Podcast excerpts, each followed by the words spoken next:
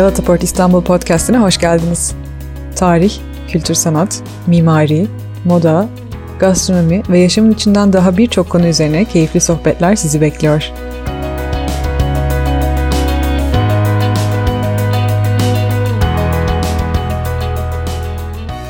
Galata Port İstanbul Podcast serimize hoş geldiniz. Ben Bora Hoşlar. Her podcast'imizin giriş bölümünde Karaköy ve çevresindeki duraklarımızdan, keşiflerimizden bahsederek başlıyoruz. Bugünkü durağımız da Galataport İstanbul'da yer alan Türkiye'nin ilk modern sanat müzesi İstanbul Modern. İstanbul Modern hafta sonları çocuklar için çevrim içi modern ve çağdaş sanat programı düzenliyor. Programa Türkiye'nin her yerinden katılabilen çocuklar müze uzmanlarıyla buluşup modern ve çağdaş sanat konularında bilgi ediniyor, tartışıyor ve sanatsal üretimler gerçekleştiriyor. Program 8 farklı atölyeden oluşuyor ve tamamına katılanlara katılım belgesi veriliyor. Katılımcılar kontenjanla sınırlı olup atölye çalışmaları video konferans sistemi aracılığıyla canlı olarak gerçekleştiriliyor. Göz atmanızı ve katılmanızı tavsiye ederiz. Bugün Galataport İstanbul'un ilham kültüründen bahsedeceğiz. Birbirini besleyen alanlardan oluşan Galataport İstanbul herkes için ilham verici bir buluşma noktası olacak. Dolayısıyla bu farklı alanları ve içindeki insanları daha yakından tanımak, bu insanların birbirleriyle ve Galataport İstanbul'da olan ilişkilerini keşfetmek istiyoruz. İşte tam da bu keşif sürecinde İdil Türkmenoğlu bizlerle olacak. Yönetici, yazar ve öğretim görevlisi İdil Türkmenoğlu'yla yeni jenerasyondan, çocuk gelişiminden ve Gen Z denen genç neslin iş hayatına katılmasından bahsedeceğiz. İdil merhaba nasılsın? Merhaba, çok teşekkür ederim davet ettiğiniz için. Çok iyiyim. Seni takip ediyoruz. Şu anda çocuk, genç, sanat, tiyatro yaz kampındasın. Nasıl gidiyor orada?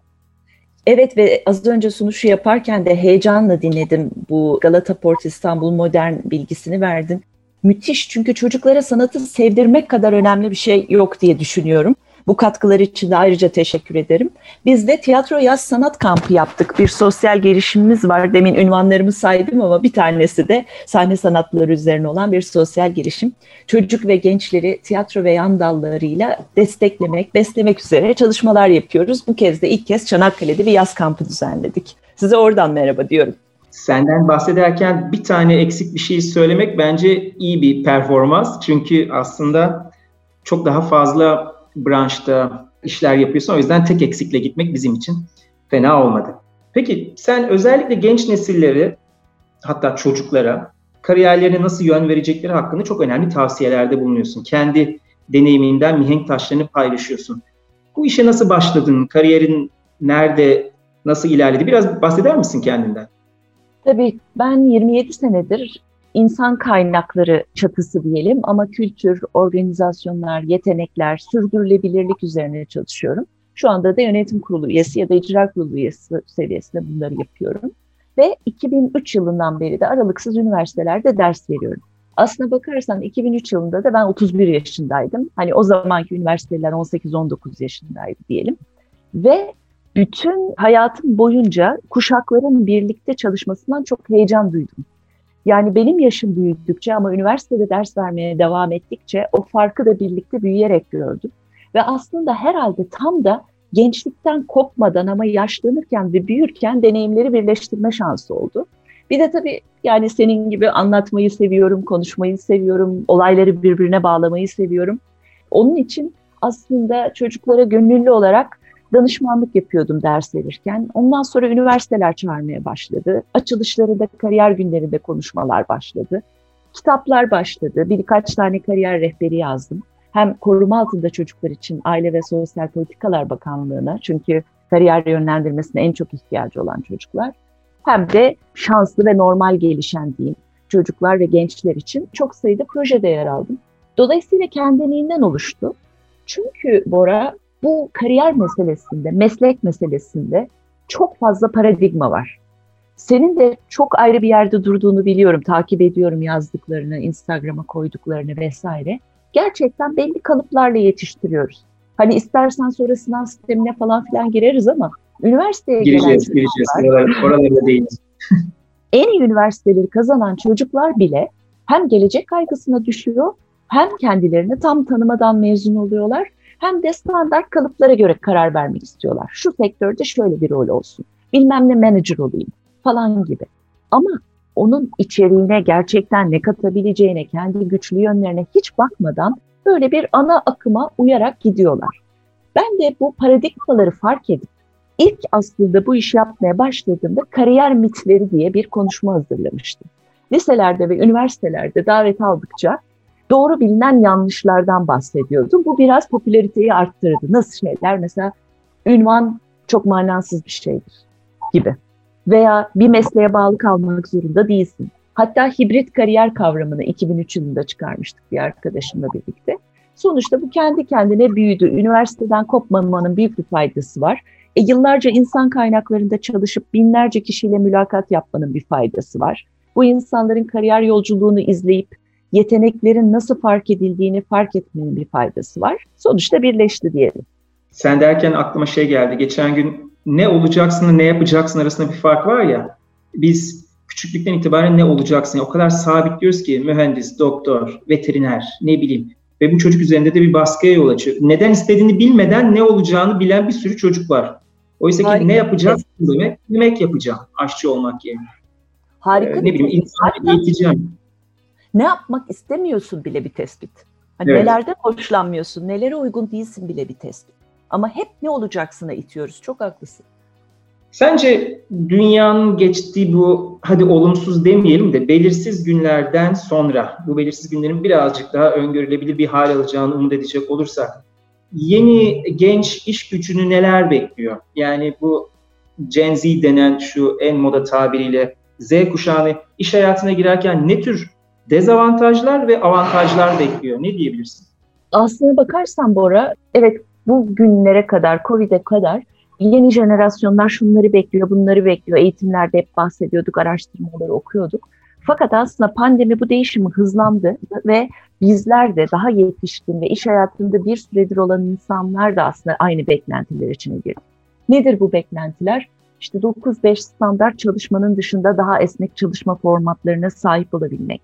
Esneklik, bu esneklik aman canım istediğinde sokağa çıkıp kahve içeyim değil masanı değiştirebilmek, laptopunu alabilmek, şu Galata Port'un açılmasını bunun için heyecanla bekliyorum. Laptopumu alacağım ve her mekanda çalışacağım. Esneklik öyle bir şey. Bir yandan kahveni içerken ama bir yandan da çok önemli mekanlara yakın dururken.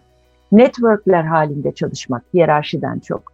Yani bu ne demek? Herkese kurumun her tarafına farklı konulara ulaşabilmek.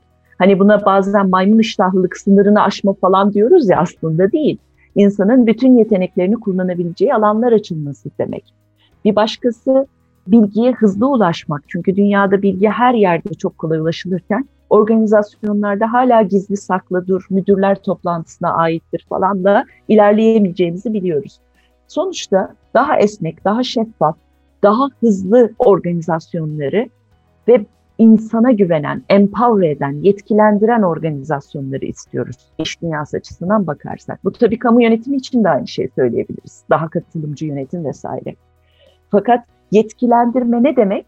Kontrol mekanizmalarındansa insana güvene dayanan mekanizmalar kurmak demek. İnsanlara değerlerle, kültürle yol göstermek ve onları verebilecekleri en iyi karar, kullanabilecekleri yetenekler konusunda desteklemek demek. Bu çok önemli bir transformasyon ve aslına bakarsan profesyonel alanda da çok büyük kurumlarla daha çok bunları çalışıyoruz. İnsanları görev tanımlarına, hiyerarşilere sıkıştırarak yönetmenin dönemi gittiği için artık uzaktan çalışanlarla, gençlerle, esneklerle, görev tanımlarının değil, yeteneklerin konuşulduğu bu dönemde o halde insanları bir arada nasıl tutarız? Kültür ve değerlerle nasıl yönlendiririz, herkesin içindeki en iyi nasıl çıkarırız tartışmalarını hızlandırdı. Cenze'yi sorarak buraya gelmiştim. Evet Cenze bunları istiyordu ama bizler de istiyoruz. Yani zamanın ruhu bu. Bütün kurumlarda, kamu ya da özel buna dönüşmek zorunda kalacak.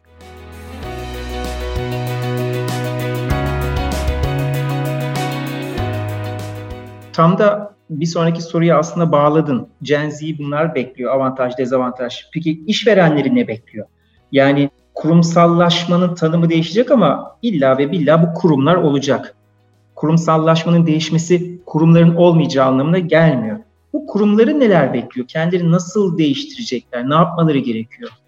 Burada aslında belki de bazen yanlış bir tercümeye kurban gittik diye düşünüyorum bu konuyu düşünürken. Çünkü İngilizce'de bu kurumsallaşmaya formalizasyon, formalization diyoruz.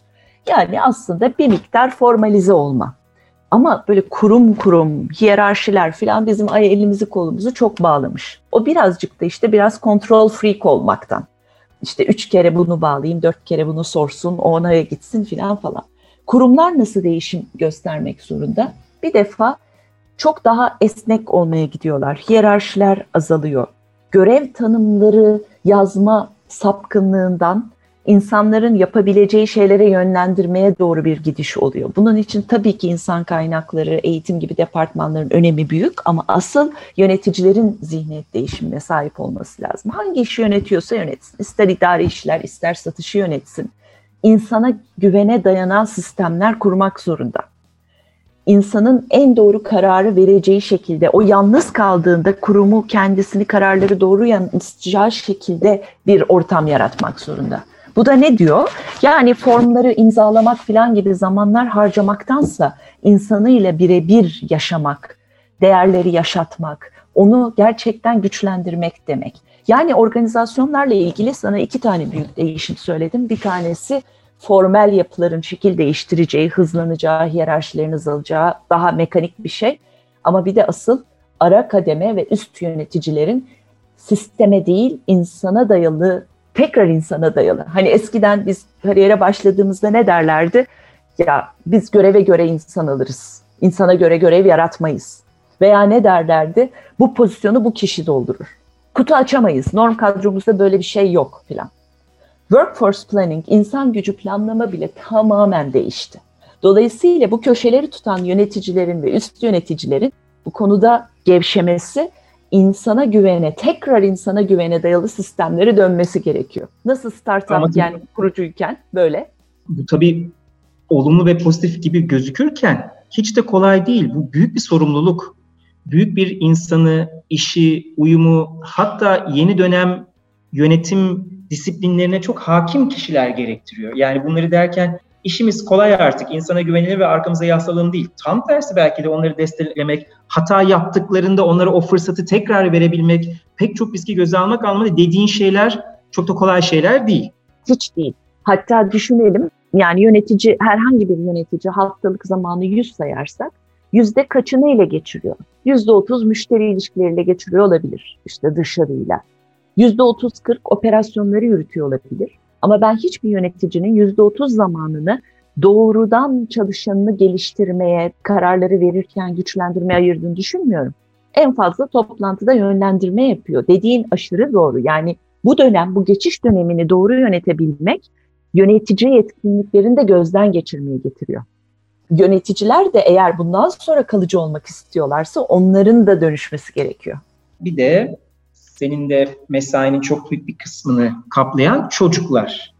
Şimdi hani helikopter ebeveynler diye bir kavram var ya ilk etapta bunu Özgür Bolat'tan duymuş olabilirim ya da bir yerde okumuş olabilirim. Helikopter velileriz ya çoğumuz. İğneyi başkasına çuvaldızı kendimize batıralım. Koşma düşersin, açılma boğulursun.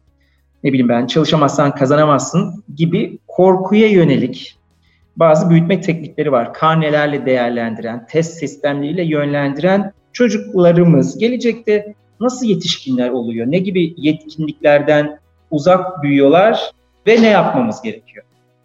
İşte demin bahsettiğimiz kurumlarda empower edilemeyen, yetki alını, alamayan insanlar oluyorlar. O kadar güzel bağladın ki seviyorum seninle böyle karşılıklı sohbet etmeyi. Gerçekten bir kurumda hani kontrole dayalı sistem kuruyorsak evde de kuruyoruz ya. Mesela işte çalışan bir anne ama arıyor. Geldi mi servisten? Ne yedi? Ödevini yaptı mı? Biraz sonra bir daha arıyor. Peki nasıl oldu? Ne yedi? Ne yemedi? Ben geldiğinde ödevlerini kontrol edeceğim vesaire. Kontrole dayalı didik didik bir sistem kurarsak ve kötümser çocuk yetiştirirsek o elbette o otorite olmadığı zaman daha gevşiyor. Ya da ona dayandığı için işte helikopter ebeveyn ona dayandığı için sorumluluk almıyor ya da hata yaparsa çok önemsemiyor. Ama aynı sistemi evde de kurduğumuzu düşünün. Yani az önce kurumlar için konuştuğumuz şey. Yönetici anne baba olsun. Çocuk da çalışan. Aynı kurumlardaki gibi. Benim ana kırmızı çizgileri tanımlamam ve çocuğa değerleri ve evimin kültürünü aktarmam lazım aslında. Mesela senin işin okul, benim işim iş. İkimiz de dışarıdayız. Akşam buluştuğumuzda yemek yiyelim, birlikte vakit geçirelim. Ama ödevlerin kalırsa birlikte vaktimiz azalır. Tabii ki yapamadığın şey varsa yardımcı olacağım. Ama ben geldiğimde hepsi bitecek.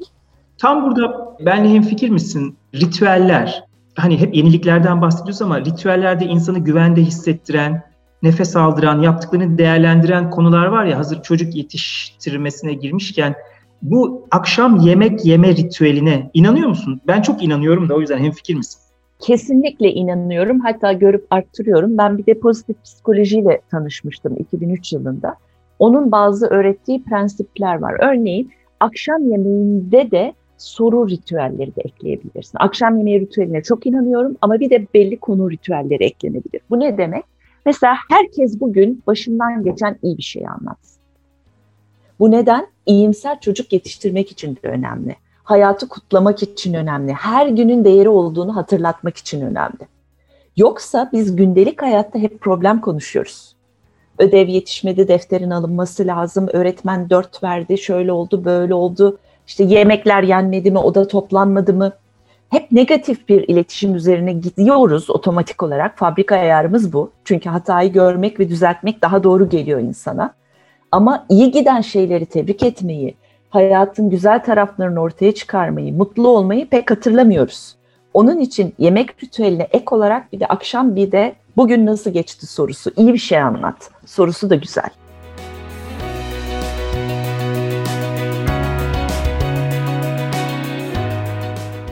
İkidir, çok dikkat ediyorum satır aralarında iyimser ve kötümser kelimelerini kullanıyorsun. Çok sıklıkla kullanılan kelimeler değil ama çok aslında derin kelimeler bunlar. Yani mutlu mutsuz, huzurlu huzursuzdan ziyade iyimser kötümser kelimelerini seçtin ve sen de laf olsun diye kelime seçmezsin. O yüzden sorum şu aklıma gelen, iyimser çocuk yetiştirmek önemli bir kavram. Ailenin de iyimser olması, ona o şekilde yaklaşması gerekiyor. Nedir iyimser aile? Hangi yöntemlerle iyimser çocuk yetiştirebilir? Bu çok kritik ve çoğumuzun da bunu ya bilmeden yapıyoruz ya da bilmiyoruz ve yapamıyoruz. Çok doğru. Yani iyimserlik gündelik hayatta maalesef polyanlaya sıkıştırılmış. Kadercilik gibi aman canım olsa da geçse falan gibi daha light bir konu gibi görünüyor. Oysa iyimserlik çok önemli bir yetkinlik, bir altın bilezik. Ve iyimserlik öğrenilebilir. Ben de bunu nereden öğrendim? Çünkü master tezimi iyimserlik ve satış başarısına katkısı olarak yaptım. İyimserlik ve kötümserlik pozitif psikolojinin çok önemli bir çalışma alanlarından. Birçok açıklaması var ama ben Martin Seligman'ın bir atıf teorisini çok seviyorum. Diyor ki başımıza gelen olaylar aynı olaylar. İşimizden atılabiliriz, sevgilimiz bizi terk edebilir, kötü not alabiliriz, arabamızı çarpabiliriz, her neyse.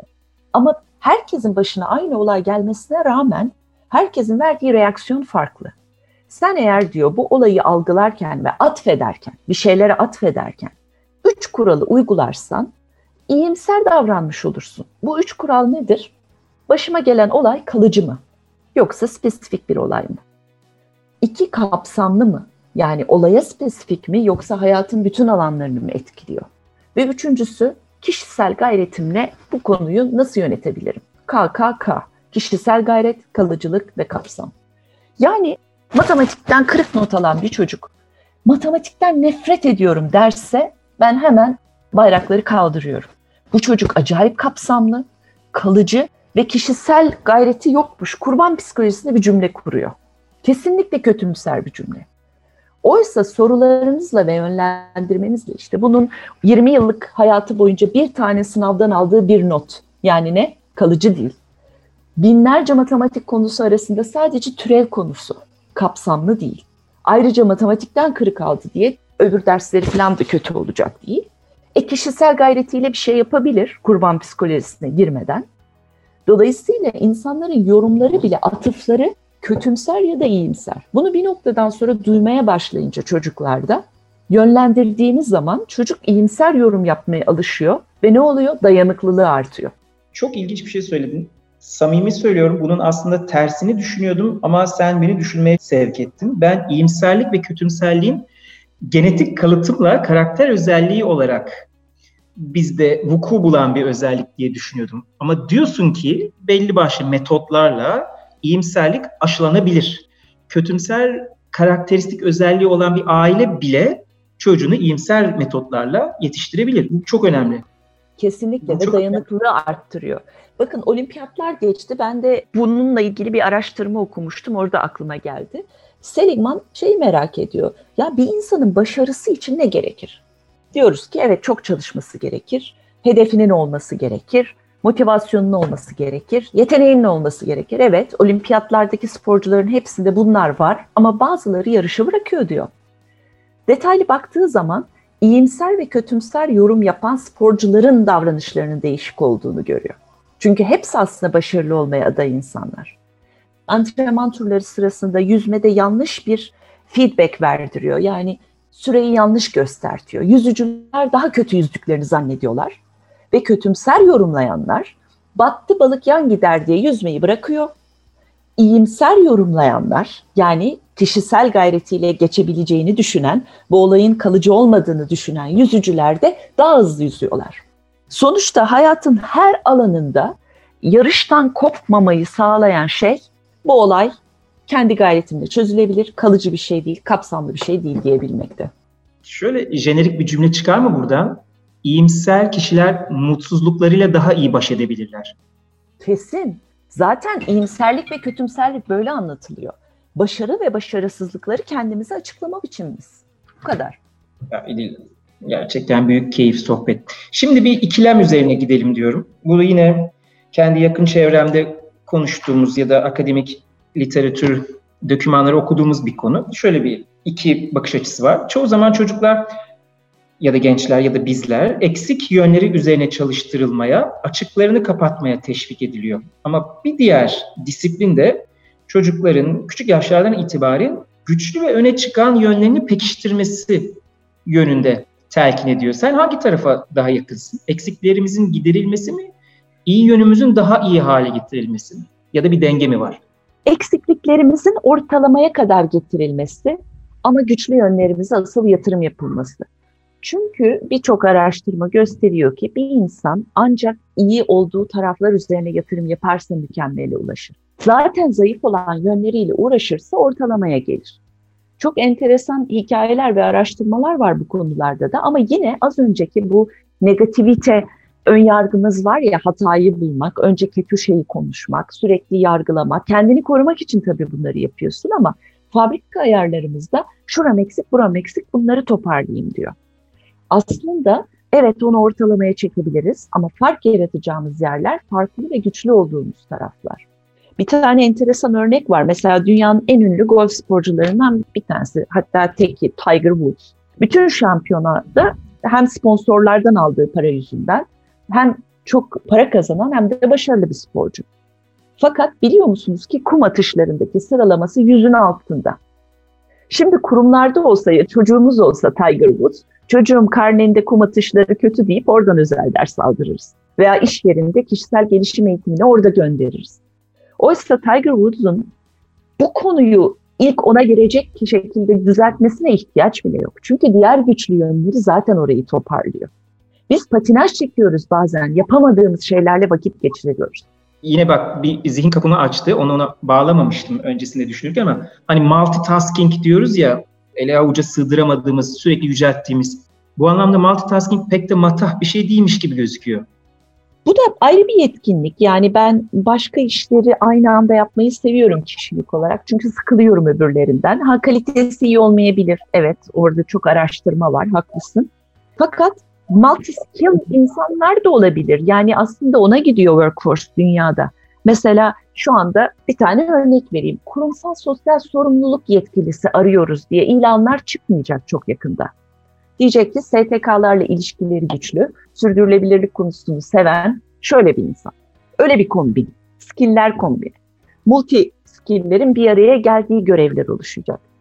Bu güçlü yönler konusunda da şöyle bir şey var aslında. Bir paradigma değişikliği daha. Bunu da bana 5-6 sene önce bir yönetici koçu Amerikalı fark ettirdi. Bizim aslında zayıf sandığımız özelliklerimiz güçlü yönlerimiz olabilir Bora. Hayat boyu kendimi yıprattım ben son dakikacıyım diye. Son dakikacıyım, son dakikacıyım, time management, eğitim alayım, acil önemli mi yazayım, kitap mı koyayım, ne yapayım? Kitap okuyayım. Ama zamanımı yönetemiyorum sanıyordum.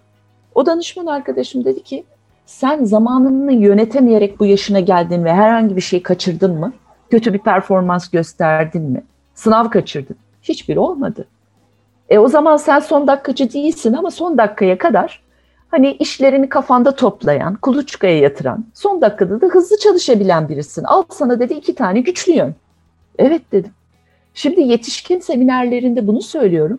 Gerçekten duygularımı yönetemiyorum, buramı geliştirmem lazım diye orta düzey yönetici bu özelliğiyle barışarak çıkıyor. Ne kadar güzel duygularını işlerine taşıyabilen bir insan. Yapamıyorum dediğin şeyin yaptığın çıkması çok iyi bir şey ama umarım tersi olmuyordur. Yapıyorum dediğin bir şey düşünebiliyor musun? Yapamadığını o biraz tatsız. Oluyordur belki düşünmek lazım. Bak bu da ayrı bir kapı. evet.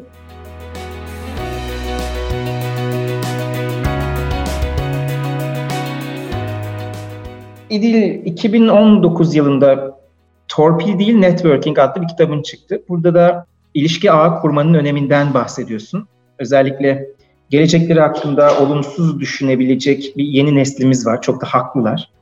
Bu torpil değil, networking bilinci ve yeteneğinin kazanmaları konusunda ne gibi tavsiyeler veriyorsun? Çünkü şu anda hepimizde belli bir ön yargı ya da kabul var. Torpil çok geçerli. Oysa ki networking torpilden çok daha geçerli. Bu anlamda ne diyebilirsin ümitsiz ya da umutsuz gençlere? Çok güzel bir boşluğa parmak bastın. Çünkü gerçekten insanlar kendilerini geliştirmeye, kendiyle ilgili çalışmalar yapmaya vakit ayırırken aslında çevrelerini geliştirmeye de o kadar vakit ayırmıyorlar. Işıl Taysever psikoloji bölümünden, master'dan arkadaşım. Yıllardır networking eğitimleri veriyordu. Ben de gençlerin aslında bu konuya hiç dikkat etmediğini fark ettim ve Boğaziçi'ndeki derslere davet etmeye başladım. Sonra da Işıl'la birlikte çocuklara networking ödevleri verdik. Hiç tanımadıkları insanlara nasıl ulaşabileceklerini öğrettikten sonra denemelerini sağladık. Bu çok önemli kapılar açtı.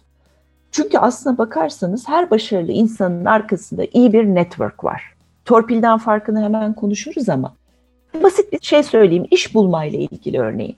Biliyor musunuz ki açık pozisyonların yüzde kırkı duyurulmuyor. Orada burada iş ilan sitelerinde falan görmüyoruz. Açık pozisyonların yüzde kırkı duyurulmuyor ama şirketlerin içinde o bilgi var. Peki referansla diyelim işte networkingle bazı CV'ler geliyor. O pozisyonlara yerleştirildiği zaman bakıyoruz ki açık pozisyonların doldurulma oranlarına baktığımızda 10 kişi işe alındıysa 7'si referanslı gelen oluyor. Çok büyük bir ihtimalle insanlar tanıdıkları, güvendikleri, tanıdıkları referansıyla gelenleri işe alıyorlar. Bunun torpilden farkı ne? Torpilde kişinin yeteneği, yetkinliği önemli değil. Birini tanıması önemli oluyor. Halbuki networking öyle değil. Yetkinle, bilginle, katabileceklerinle o kişiye ulaşıyorsun ve aradaki aracı senin adına takip etmiyor, sen takip ediyorsun. Networking sadece bağ kurmak demek. Ve çalışmalar gösteriyor ki bu bağları daha iyi kuranlar aslında zayıf tanıdığımız insanlar. Yani birinci derece yakınlarımız, annemiz, babamız, eşimiz, işte amirimiz bize kapıların yüzde on yedisini açabiliyor. Kapıların yüzde elli beşini açanlarsa onların tanıdıkları ya da bizim ilkokuldan uzaktan hatırladığımız bir arkadaş. Aynı şirketteki 5000 kişiden serviste gördüğüm başkası gibi daha zayıf bağlarım fırsatların çoğunu getiriyor aslında. E çünkü birinci derece yakınlarım benim tanıdığım herkesi tanıyor. Bana acımasız eleştirilerde bulunabiliyor. Beni iyi tanıdığını zannediyor vesaire. Oysa ikinci çevre yani zayıf bağlarım daha çok kaynağa ulaşmamıza sebep oluyor. Bu da ne demek? Etraftaki zayıf bağları güçlendirmek, işte her gün farklı insanlarla tanışmaya, farklı özellikleri anlamaya çalışmak. Sonra bir bağlantı bulunca ya ne olur Bora bu CV'yi şunu atsana demek değil. Bora Bey sizin Galata Port'ta çalıştığınızı gördüm. Benim de şöyle şöyle şöyle projelerim var ve enteresan olduğunu düşünüyorum. Acaba beni bu kişiyle bağlayabilir misiniz deyip sonra Bora Bey ne oldu attınız mı CV'mi demeyerek o bağlantıyı kendisinin takip ettiği, değer katarak ilerlenen ağ network diyoruz. Yoksa Bora Bey bir projem var ne olur bir iş dersem torpil olur. Bora Bey'i tanıdığım için bunu istemiş olurum. Ve o kişiyi zor durumda bırakmış olurum. Maalesef ülkemizde her şey torpil zannediliyor. Halbuki bu çok önemli bir yönetim becerisi. İnsanların farklı değer katabilmelerinin sağlıyor. Aslında yeni ekonomide, platform ekonomisinde herkes sadece sahip olduğu eviyle arabasını paylaşarak falan değil, bilgisini, çevresini paylaşarak da büyük fırsatlar yaratabilir. Yani şurada 3-5 arkadaş bir araya geldiğimizde bilgimizi, deneyimimizi koyduğumuzda bambaşka bir girişim yaratabiliyoruz. Dolayısıyla networking aslında değerleri birleştirmek demek. Zayıf bağlılığın referansa dayalı networking'ini paylaşım ekonomisi altında anlattın. Bak bu da bu da enteresan bir şey. Yani paylaşım ekonomisi derken herkes kendi arabasını paylaşmak derken sen referansların birbiriyle paylaşılarak o network'ün belki de logaritmik büyümesinden bahsediyorsun. Hani etki alanlarımızın birbirini etkileyerek daha da büyümesi. Ama bunu derken de bir torpil olarak değil, bir gerekçesi, sağlayacağın faydanın katma değeri mutlaka çok net bir şekilde aktarılması gerekiyor diğer zayıf bağ. Bu da zaten referansla torpili birbirinden ayıran en kritik konu. Kesinlikle. Peki biraz daha güncel bir konuya gelelim. Bununla ilgili düşüncelerini merak ediyorum. Bununla ilgili çok konuşuldu, çok yazıldı. O da uzaktan çalışma. Artık ona home office denmiyor çünkü home kavramı da ortadan kalktı. Uzaktan çalışmak. Uzaktan çalışırken iki konu var. Bir tanesi çalışanlar kendi iş motivasyonu ve iç motivasyonunu nasıl sağlayabilir? Yani sence senin bakış açın ne? Bir de belli kurumlar var ki çok net bir şekilde o kurumlar diğer kurumlara göre çok daha iyi adapte oldu bu sürece. Burada da bu kurumları diğer kurumlardan daha avantajlı hale getiren bir kültür özelliği var mı? Yani kişisel ve kurumsal artı değerlerden bahseder misin bize? Aslında kişisel ve kurumsal değerlerin örtüştüğü ortamlar başarılı oldu. İkisini birlikte sorman çok yerinde oldu. Çünkü en başta konuştuk ya bir kültür ve değerler bütününde bir cemaat şeklinde çalışabiliyorsa, insanlar birbirlerini destekleyen, güvenen bir ortam varsa lokasyon çok da önemli değil. Çünkü İdil uzaktayken de doğru kararını verir. Evet disiplinli biçimde bu işi teslim eder filan gibi daha kolay gidiyoruz. Ama kontrole değeri kültürler yaratılmış yerlerse yani işte mecburen olanları saymıyorum ARGE merkezi gibi ama parmak basılarak girilen işte sigara molalarının sayıldığı, işte her gün ne yapıldığının raporlandığı, mikro yönetilen kurumlar bunu tabii çok zorlanarak yürütecekler. Çünkü zaten cin şişeden çıktı. Yani Eylül'de herkes evlerden ofislere çağrılsa bile uzaktan da çalışılabileceği o esnekliğin denenmiş olması insanlarda bu talebi doğuracak doğal olarak. O halde çok kontrolcü yapıların kafa değişikliğine gidip sistem süreçlerini dizayn ederken çıktılara bakması, insana güvenmesi, uzaktan yetkilendirmesi gibi yapılara gitmesi lazım. Ha buna hangi tür insanlar uygun? İşe alırken de artık kriterler değişecek. Mesela hani işe alırken bir sürü işte kişilik testi, o testi, bu testi yapılırdı ya onların içine bir tane daha eklendi. Uzaktan çalışabilme becerisi. Mesela biz kampa çocuk kabul ederken de 12 yaşından büyük çocuklar annesiz babasız gelebiliyorlar. Ama bu çocuk mesela kendi saatiyle uyanmayı becerebiliyor mu? İşte kendi besin rejimini takip edebiliyor mu? Odasının sorumluluğunu alabilir mi? Aynı şey uzaktan çalışmaya aday kişiler için soruluyor. Çok şaşıracaksın. Bayağı telefon mülakatında evinde çalışmak için veya bir lokasyonda çalışmak için özel bir alanın var mı? İnternet bağlantı sorunun yaşayacak mısın? Hani bahane olmasın bunlar gibi. Sonuçta kurumlar hem kendilerinin kontrol freak şeklini bir miktar değiştirmek ve yeni yapılar kurmak zorundalar. Çalışanlar içinse uzaktan yakından bence çok fark etmedi. Yani bizler işte seni de uzun yıllardır takip ediyorum. Hep tutkuyla çalışan, kendimizden görev tanımından beklenenin üstünde yapan insanlar olduk. Kimse de bunu niye yapıyorsun, yapmıyorsun demedi yani yapıp getirdik. Dolayısıyla insanların seçiminde kurumlar için görev tanımına uygunluğun dışında artık tutkunun da aranacağını düşünüyorum. İç motivasyon, dış motivasyon konusunda gidiyor konu. Hani iç motivasyon her zaman sürdürülebilirlik anlamında ve süreklilik anlamında çok daha değerli. Çünkü ödüle dayalı bir sistem değil, gerçekten tatmine, öz bilince, öz saygıya dayalı bir motivasyon oluyor ve çok daha kalıcı. Pardon lafını kestim. Bunu da yapabilmemiz için sorun çok anlamlıydı çünkü. Kurum ve çalışanın değerlerinin de örtüşmesi önemli. Yani sen burada ne yapıyorsun bütün gün? İşte bu bilgileri bilgisayara mı giriyorsun? Yoksa Türkiye'nin bir sonraki uzay bilmem ne uçan aracının tasarımı ekibine destek mi oluyorsun? Benim bir kuzenim var. CERN'de ufak bir iş yapıyor ama biz bilim için çalışıyoruz diyor. İşte bir hastanede bir hademe var. Ben hijyenden sorumluyum diyor. Ben olmazsam bu hastanede bu başarı oranları çıkmaz diyor.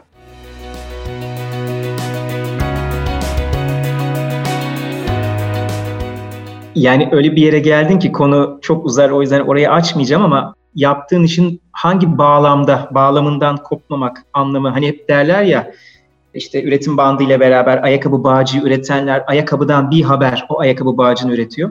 Şimdi de ya yaptığın işin o şirketin tüm hedefleri, vizyonu ve hatta belki o kurumun değil sadece ülkenin belki de hatta global olarak da ne işe yaradığı, hangi bağlamın içerisinde yer aldığını fark ederse, anlarsa ve özümserse zaten otomatikman o iç motivasyon gelecektir. Zor konular. Bunları da başka bir bölümde inşallah değiniriz. Şimdi bir konuya daha girmek istiyorum. O da mekanlarla yaratıcılık arasındaki ilişki. Galata Port İstanbul, sen de çok kere burada konuk ettik. Profesyonellerin çok kültürlü bir dokuda bir araya geldiği şehrin kalbinde bir mahalle olacak, bir mekan olacak. Burada çalışma alanları açık havada, nefes aldıran ve ilham veren bir çalışma ortamı sunacak. Sence bu değişkenlere göre de çalıştığın mekanla yaratıcılık arasında bir ilişki var mı? Nedir bu ilişki ya da ne kadar önemlidir mekanla yaratıcılık arasındaki ilişki, bağlam? Kesinlikle var. Ben bunu hem üniversitede hem iş hayatında şahsen çok yaşadım. Şahsen yaşamanın ötesinde insan kaynaklarından tepe seviyede sorumlu biri olarak da kurumda bu değişiklikleri yaptığımızda neler kazanabileceğimizi de gördüm ama sadece benim deneyimimden bahsetmeme gerek yok. Çok araştırma var bu konuda. Renklerin, ortamın, sesin muda, düşünceye, duyguya etkisini net olarak biliyoruz.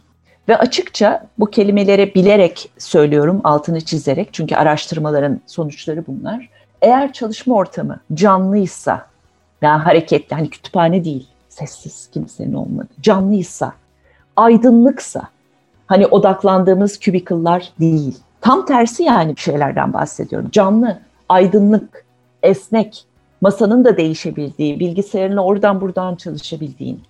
Tabii ki sağlıklı yani havadar özellikle bu Covid sonrasında hani temiz havaya ihtiyacımızın çok daha olduğu, camların açılabilir olması, bir nefes alıp gelebilmen uzun yoğun gün içinde ve ilham veren yani sana fikir veren, düz beyaz duvar değil, sürekli başka bir şeylerin dolaştığı, görüldüğü yerlerin daha yaratıcı ortamlar olduğu net.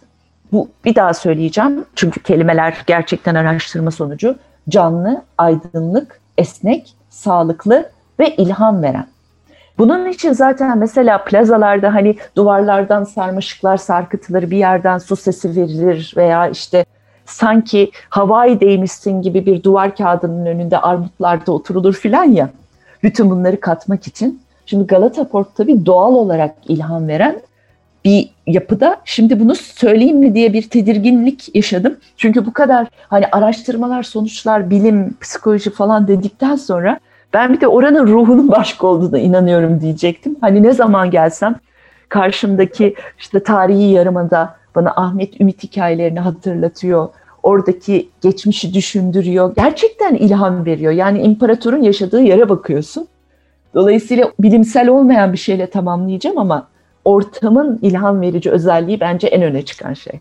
Biz de burada zaten Galata Port'un bu özelliğinden bahsederken ofis kelimesini çokça kullanmamaya, onun yerine çalışma ortamı, coworking space'ler gibi kavramlar üzerine gidiyoruz. Çünkü gerçekten ofis kavramına indirgenemeyecek bir çok yönlülük var. O yüzden çalışma ortamı, esneklik, ilham veren, aynen senin dediğin gibi canlı, aydınlık, esnek gibi kelimeleri kullanmayı tercih ediyorduk. Bilimsel verilerle de bunu teyit ettiğimiz iyi oldu. Şimdi artık daha da donanımlı bir şekilde kullanabiliriz. İdil çok sağ ol. Harika bir se- seans yaşadık. Sadece seni bırakmadan önce küçük bir oyunumuz var. Oyun şöyle bir dakikada çok kısa soru cevaplar yapacağız. Sana beş tane soru yönelteceğim. Sen de sanki boşluk doldurur gibi o sorulara kısa cevaplar yapacaksın. Keyifli bir bir dakika geçireceğiz. Hazırsan başlayalım. Hadi. Üç kelimeyle İdil Türkmenoğlu. Şimdi çok basit bir cevabı şu olur. Elif İdil Türkmenoğlu. Üç ismim var ama larger than life lafını çok severim. Hani tek bir kariyer, tek bir hayat değil ya. Pardon sen bir dakikada beş soru dedin ama larger than life'ı açıklamak istedim. Galata Port da öyle aslında. Tek bir şey değil. Peki sizce lider ne demek? Follower'lar yani peşinden gelenler olursa lider olursun. Hmm. Zaten yaptığımı yaptan ziyade beni takip et oradaki liderliği tanımlıyordu. Doğal yetenek mi, çok çalışmak mı? Görüp arttırayım, networking diyeyim. tamam. Kariyerini değiştiren bir dönüm noktası? 2003 yılında pozitif psikoloji bilimiyle tanışmış olmam ve bunu kurumlara uygulamaya başlamak. Galata Port İstanbul'da seni en çok heyecanlandıran üç şey. Birincisi sürdürülebilirlik. Çünkü çok önemli bir zamanım gerçekten bununla geçiyor ve hani yaşadığımız doğal felaketler her gün daha önemli olduğunu hatırlatıyor. Onun için çok iyi biliyorum ki sürdürülebilirliğin şahane örnekleri var orada. İkincisi ilham vermesi. Üçüncüsü ise bir kompleks olması çok hoşuma gidiyor. Her şeyi bulabilirim yani bütün günümü geçirebilirim gibi. Dolayısıyla sürdürülebilirliğe verdiği önem, kompleks olması, her şeyi bir arada taşıması ve ilham vermesi. Müthiş. İdil tekrar teşekkürler. Senden şunu da öğrenmek istiyoruz ki bu soru tam da senlik.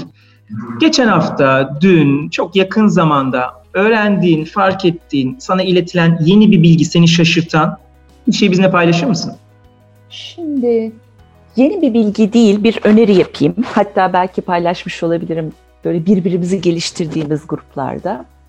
Tek taraflı bakmamayı öğreten bir dizi seminerle karşılaştım. Çünkü mesela psikoloji öğreniyoruz, insanları bir de psikoloji tarafından yorumluyoruz. İşte İK biliyoruz, insan kaynakları hukuk tarafından yorumluyoruz. Marketing biliyoruz, pazarlama böyle yapılır diyoruz filan. Her biri tek kovadan değerlendiriyoruz her şeyi.